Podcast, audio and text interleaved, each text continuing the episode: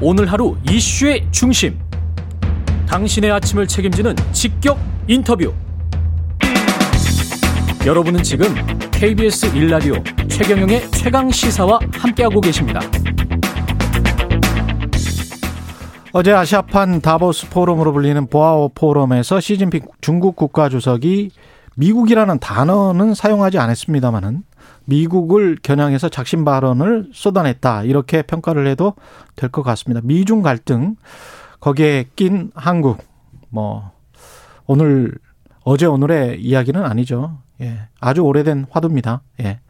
이 상황 어떻게 해야 될지 한국 외국어대학교 국제지역대학원 강준현 강준영 교수와 이야기 나눠보겠습니다. 안녕하십니까? 네, 안녕하세요. 예. 어제 보아오 포럼 개막식에 시진핑 국가 주석이 이제 기조 연설을 했는데 네네. 어떻게 들으셨습니까? 네, 뭐 말씀하셨지만 이 보아오 포럼이라는 게 원래는 다자간 경제 협의체입니다. 네. 이게 아시아 지역에 음. 그러다가 이제 중국이 아시아에서 소위 경제적 부상을 바탕으로 힘이 생기면서 지금은 조금 그 중국의 일종의 그 국제 전략 선전 비슷한 그런 아. 장소로 바뀌었거든요. 예. 뭐 중국이 모든 돈을 대고 음. 그 소위 다보스 포럼에 대항할 수 있는 아시아판 이제 다보스 포럼을 만든다는 계획을 가지고 한 거니까 음. 그러다 보니까 아무래도 아시아인들의 세계를 주로 강조를 합니다. 그러니까 아. 특히 시진핑 주석 같은 경우는 2012년에 권력을 잡는데 어 2013년부터 본격적인 대외 외교를 전개하면서 어 아시아인의 문제는 아시아인들끼리 좀 해보자라는 얘기를 많이 했었어요. 네. 이제 그런 부분들이 특히 트럼프 대통령의 지난 미국 정부가 4년간 그 중국에 대한 강력한 압박을 하지 않았습니까? 네. 이제 그거에 대해서 쌓인 것들이 많이 있었죠. 네. 그러니까 바이든 행정부가 들어서고 나서 조금 그런 게 완화되거나 아, 좀 틈이 보이면 좋았는데 아, 바이든 행정부도 기존의 트럼프 정부의 소위 대중 압박을 그대로 기조를 유지하고 오히려 거기에 인권이라든지 민주 뭐 이런 가치 문제를 들고 나와서 더 추가해 버렸죠. 네, 네. 규범적으로 압박을 하는 모습을 보이니까 음. 그런 데 대해서 다자주의를 강조하고 어떤 일국이 특 특정한 이데올로기나 이런 걸 가지고 편가르게 하지 말라는 얘기를 쭉 해왔거든요. 네. 그러니까 어제 기조연설 같은 경우도 음. 기본적으로 어좀 말씀하셨다시피 미국이라는 국가명은 전혀 언급하지 않았지만 누가 봐도 예. 알수 있듯이 아, 미국을 겨냥한 예. 그런 발언이었다 이렇게 봐야 될 것 같습니다. 어떤 어떤 부분들이 의미가 있었다 어떤 내용이었습니까? 뭐그 요즘 예. 그 중국과 미국 사이의 다툼을 보시면 잘 아시겠지만 사실 그 바이든 대통령과 시진핑 중국 국가주석 간의 전화 통화, 그 다음에 예. 지난 3월 18일에 어, 중미 간 아, 소위 그 외교 수장들 간의 대화 이런 데를 음. 쭉 보시면 아시지만 지금 미국이 중국을 아, 압박하는 가장 큰 거는 인권과 이 예. 제도 이런 문제입니다. 그런데 예. 이제 이런 것들을 중국에서는 이게 내정에 관한 문제인데 음. 왜 이런 걸 자꾸 간섭을 하느냐. 예. 홍콩 중화인민공화국 특별행정구고 그 신장 위구르도 중화인민공화국 신장 자치구다. 음. 거기에 왜 그런 얘기를 하느냐. 근데 이제 미국 입장은 다르죠. 중국은 그게 자신들은 내정이라고 얘기하지만 중국의 그러한 행동들이 기존의 안정적이고 규범적인 국제 질서를 해치기 때문에 내정 문제가 아니라는 겁니다. 예. 그럼 시진핑 주석은 당연히 거기에 대해서 반발을 하는 거죠. 그래서 음. 우리는 어, 내정 문제에 대해서 남이 간섭하는 거를 어, 절대 용납할 수 없고 네. 또 하나는 중국이 뭐 패권적으로 나서서 뭐 군비 확장을 하고 막 그런다고 얘기를 하는데 우리는 그런 패권을 어, 추구할 생각도 없고 군비 확장도 안 할 거다. 이걸 다시 한번 이야기했어요. 우리는 패권 추구하지 않는다. 그렇습니다. 네. 예. 그거는 뭐 계속적으로 강조를 해야겠죠. 그렇죠. 예. 그래서 어, 우리는 미국이 얘기하듯이 아, 중국이 그렇게 패권을 추구해서 미중 간에 음. 어떤 그 극렬한 갈등을 조장하는 대상으로 미국에 의해서 우리가 알려져 있는데 중국은 그렇지 않다라는 거를 다시 한번 강변을 하고 네. 결국은 다자주의 시스템에서 협력을 통해서 이걸 풀어가는 음. 그런 부분들을 얘기하자. 그런 것들이 가장 핵심적인 거죠. 그런데 그 안을 자세히 살펴보면 네. 아, 역시 어, 미국은 미국대로 음. 자신들의 가치를 강조하고 하지만 네. 시진핑 중국의 입장에서는 중국도 또 다른 하나의 국제 질서를 만들 수 있는 여력이 되어 있고 예. 우리를 따라라. 그래서 다시 말해서 미국 중심의 국제 어, 질서에서 어, 벗어난 또 다른 질서를 중국도 만들 수 있다. 음. 이제 이런 얘기들을 강조한 부분들이 그런 연설에 뭐 최근 몇 년간 계속 나오고 있는 겁니다. 신질서 new order라는 이야기를 네네. 했거든요. 근데 그게 또 이제 패권을 추구는 하지 않지만 다자간 신질서를 만들자 이런 이야기잖아요. 네, 네, 그렇습니다. 미국 입장으로서는 어떻게 이런 거는 대응을 해야 될까요? 어, 미국은 그렇게 보는 거죠. 예. 특히 이제 트럼프 대통령의 지난 정부는 중국과 일대일로 어, 예. 대응을 했습니다. 예. 그래서 어, 특히 이제 표면적으로 나타나는 부분에 대해서 예를 들면 무역이라든지 뭐 관세라든지 이런 데 예. 대해서 직접적으로 일대일로 음. 중국과 미국 구도를 만들었단 말이죠. 그렇죠? 그런데 바이든 대통령은 그렇게 하지 않습니다. 바이든 대통령은 미국이 주도하는 국제 질서에 의해서 형성된 규범을 가지고 중국과 대항하겠다. 그러니까 동맹 체제를 강조를 하죠. 민주 동맹이라는 예. 표현을 쓰는데 예. 그래서 중국 대 국제 사회 구도로 만들겠다는 겁니다. 음. 그러니까 혼자서 지금까지 중국과 지난 몇 년간 대결을 했는데 사실 예. 얻은 게 미국이 생각한 것만큼 없었죠. 특히 트럼프 행정부가 생각한 것만큼. 무역 수지는 계속 적자였고 당연히 더 예. 많이 사서 쓰고 그렇죠. 그거는 뭐냐면 과거와 같은 미소 냉전과 같은 형태로 중국을 바라보면 안 된다라는 음. 생각을 하는 것 같아요. 예를 맞습니다. 들어서 예. 옛날에 예. 미소 냉전은 잘 아다시피 군사적인 영, 그 예. 영역이 컸는데 지금 중국은 그런 게 아니거든요. 그리고 내부적으로 미국과 중국 간에 소위 경제적으로 얽히고 설킨 부분이 굉장히 많습니다. 음. 결국은 이제 어, 미국도 살으려면 이 압, 트럼프식 압박을 계속 해가지고는 미국 경제도 굉장히 어려워진단 말이죠. 미국 기업들이 위험에 처할 수 있습니다. 예. 그래서 어, 좀 낮은 단계 교류는 그냥 가고 새로운 음. 부분에 대한 이런 것들은 강화를 하면서 음. 이제 뭐 기후, 환경 이런 거는 협력하겠다. 그럼 근데 이제 중국 입장에서는 그런 거예요. 예. 자신들이 공격할 거는 다 하고 네. 그런 부분은 우리랑 협력하자 그런다. 그렇죠. 지금 그래서 서로 눈치 보고 조절하는 과정. 아, 아 이렇게 지금 볼 수 있을 것 같습니다. 그 알래스카 회담에서 중국 외교부 쪽에서 미국을 향해 당신들 인권 문제랄지 민주주의 문제도 심각한 거 아니냐라고 하면서 뭐 Black Lives Matter도 네. 인용을 하고 16분 동안 아주 장광설을 토해냈다고 그러던데 네.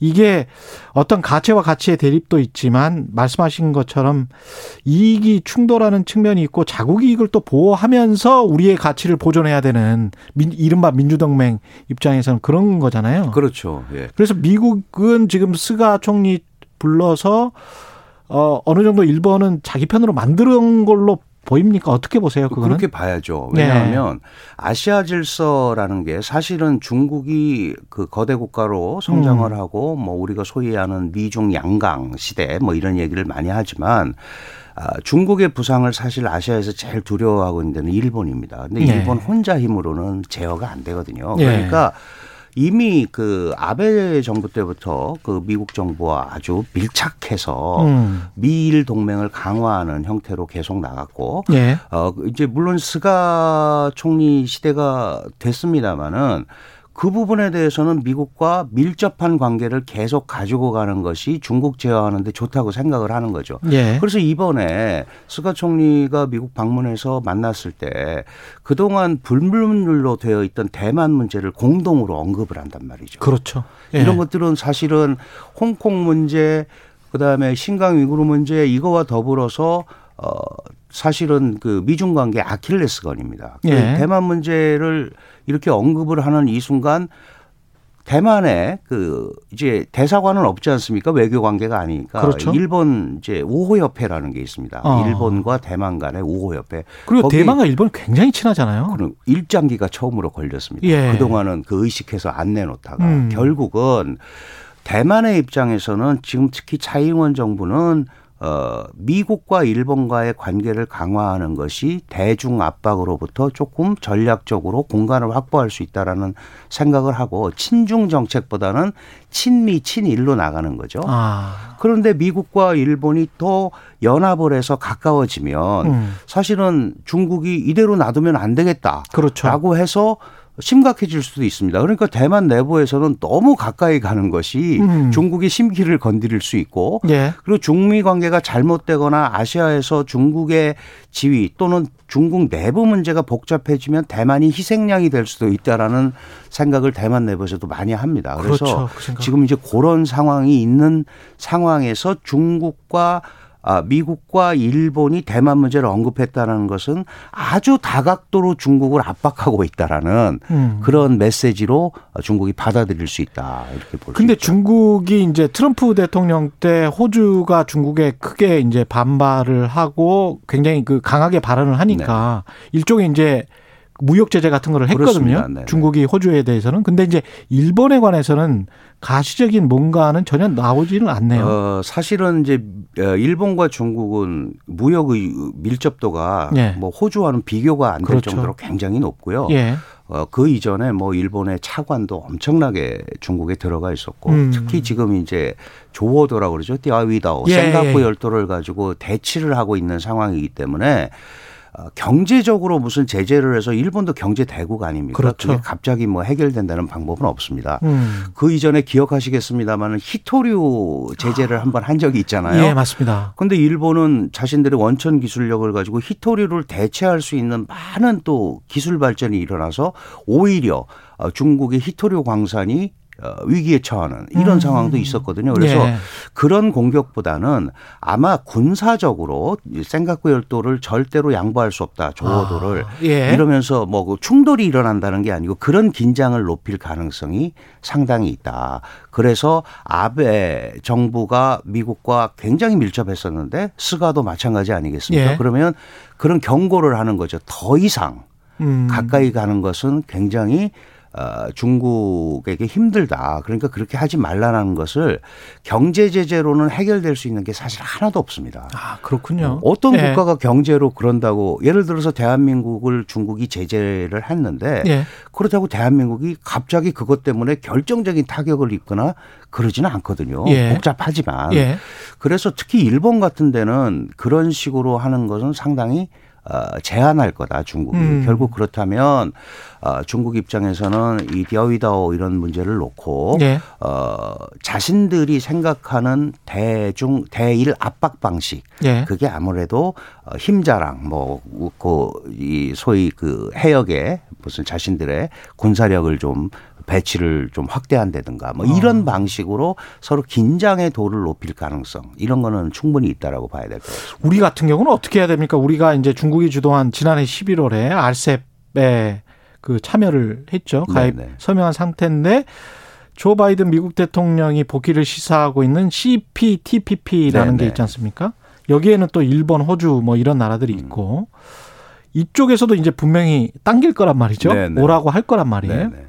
어떻게 해야 되나요? 저는 처음부터 둘 다 가야 된다라고 옛날부터 주장을 아. 했습니다. 왜 그러냐면 예. 이게 이제 경제체고요. 예. 어, 알셉 같은 경우도 굉장히 지지부진했었어요. 이게 음. 수많은 나라가 서로 경영 아, 경제력도 다르고 그런데 작년 11월 15일에 이유야 어떻게 됐든 중국이 주도하는 시스템에 의해서 알셉이 타결이 됐습니다. 예. 근데 TPP는 원래 오바마 대통령 때 가입을 했는데 트럼프 대통령이 당선되자마자 나왔고 음. 그러면서 CPTPP라는 이름으로 일본이 주도를 하고 있는 상황입니다. 예. 근데 일본도 알셉 회원국입니다. 다시 그렇죠. 말해서 알셉과 이 TPP, CPTPP를 보면 일곱 개 나라가 어, 양쪽에 다 들어가 중첩돼 있습니다. 있군요. 네, 중첩이 돼 있기 때문에 배타적일 필요가 없네. 네, 저는 전혀 그럴 필요가 없다. 그리고 예. 이 문제를 본격적으로 생각을 해보면 TPP가 왜 나왔었느냐? 이미 오바마 행정부 시절에 중국 주도의 global value chain을 약화시키기 위해서 환태평양으로 예, 이렇게 돌리자. 예, 그래서 예. 따, 따로 중국을 견제하는 걸 만들었던 거예요. 음. 그런데 미국이 거기서 나와버리니까 이게 일본 주도의 어떤 그 새로운 형태의 그 경제 블록이 돼버렸단 말이죠. 그러니까 음. 바이든 입장에서는 당연히 다시 들어가서 그림을 그려야 예. 이게 이제 지금 생각하는 미국과 중국 간의 어떤 국제 통상 질서 재편 이런 흐름 속에서 주도적 위치를 차지할 수 있거든요. 근데 지금은 중국이 알셉을 타결함으로써 어, 외교적으로 일단 음. 어쨌든 음. 어 미국은 지금 안 들어가 있는 상태지 않습니까? 양쪽 예. 다. 그러니까 그런 데서는 일단 선제 공격을 한 걸로 음. 이제 보이고요. 또 특히 EU와도 투자 협정이나 이런 걸 많이 맺었습니다. 물론 이제 그렇게 하고 나서 어, EU 국가들이 유럽 국가들이 이제 신장 위구르 인권 문제를 강하게 예. 치고 나오니까 지금 각국 의회에서 그거 투자무역 협정 취소해야 되는 거 아니냐 이제 이런 얘기들도 많이 나오고 있거든요. 예. 결국은 이제 중국도 어 알셉을 타결하고 EU와 이런 것들을 잘해서 가고 있지만 음. 그 사실은 하나도 만만한 건 없습니다. 그래서 음. 우리가 이런 틈에 예. 우리는 경제적으로 대한민국도 수출 입국을 한 국가고 국제 질서 속에서 그런 경쟁을 해야 되는 국가거든요. 그렇다면 예. 당연히 어, 양쪽에 다 들어가는 것이 이걸 꼭 배타적으로 볼 필요는 없다 이렇게 생각합니다. 전략적 모호성은 계속 유지하면서 그러면서 양측으로부터 이익은 우리가 계속 찾아야 된다. 네. 예. 근데 어제 이제 보아오 포럼에서 문재인 대통령이 개발도상국에 대한 백신 기부와 같은 다양한 코로나 지원 활동을 펼치고 있는 중국 정부의 노력을 높이 평가한다. 이런 말씀을 했단 말이죠. 네네. 네. 이거는 어떻게 보세요? 그냥 형식적인 이야기인가요? 아니면 어떤 메시지가 있는 건가요? 지금 사실 이제 그 상황이 굉장히 저희한테는 예. 어려울 수 있는데 예. 이게 사실 문재인 대통령이 어제 그 연설에서 한 말은 다 타당한 말들이죠. 예. 어, 다자주의, 포용, 협력, 예. 어, 백신 같이 쓰자. 예. 그런데 문제는 이제 중국의 그 코로나 백신 대응 코백스에 참여하고 이런 것들이 왜 이루어졌는지를 잘 봐야 되는데 음. 사실 우리가 뭐 이게 우한에서 발병을 했다 차이나 바이러스다 이런 얘기들이 막 나왔었지 않습니까? 예. 그래서 트럼프 시대에 아, 시간이 거의 네. 10초밖에 안 남았어요. 네네. 예. 그래서 그런 부분에 대해서는 중국과 협력하겠다는 메시지를 주는 건데 이게 잘못해서 미국이 다른 메시지를 예, 주면 들리게는 않아도